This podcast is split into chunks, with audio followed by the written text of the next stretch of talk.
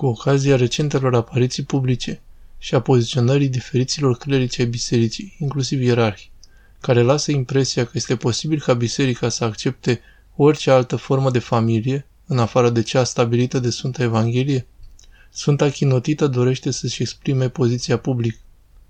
Sfântul Munte, ca loc de rugăciune și asceză, cu o neîntreruptă viață liturgică și spirituală, se roagă cu smerenie pentru toată omenirea, pentru toți oamenii fără discriminare. Taina botezului prin care o persoană devine membru al bisericii și primește harul Duhului Sfânt este fără îndoială expresia vizibilă a iubirii infinite a lui Dumnezeu. Efortul de a trăi după Sfânta Evanghelie și legea lui Dumnezeu asigură condițiile participării la tainele bisericii. În lumina celor de mai sus, nu am putut decât să ne exprimăm regretul pentru aparițiile publice de mai sus și pozițiile unor persoane ale bisericii care oferă motive pentru a scandaliza oamenii credincioși.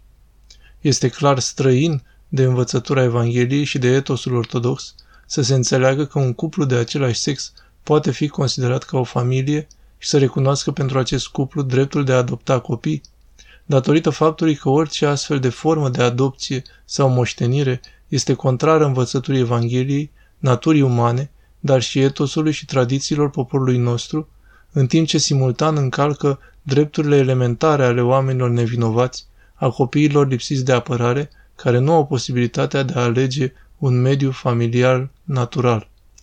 Exprimăm cele de mai sus ca o voce a interesului sincer pentru cursul țării noastre, mai ales într-o perioadă atât de critică precum aceasta.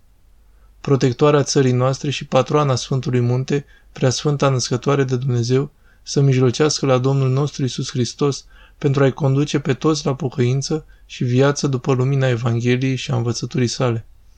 Toți cei în sinaxa comună reprezentanți și epitropi ai celor 20 de sfinte mănăstiri din Sfântul Munte Atos.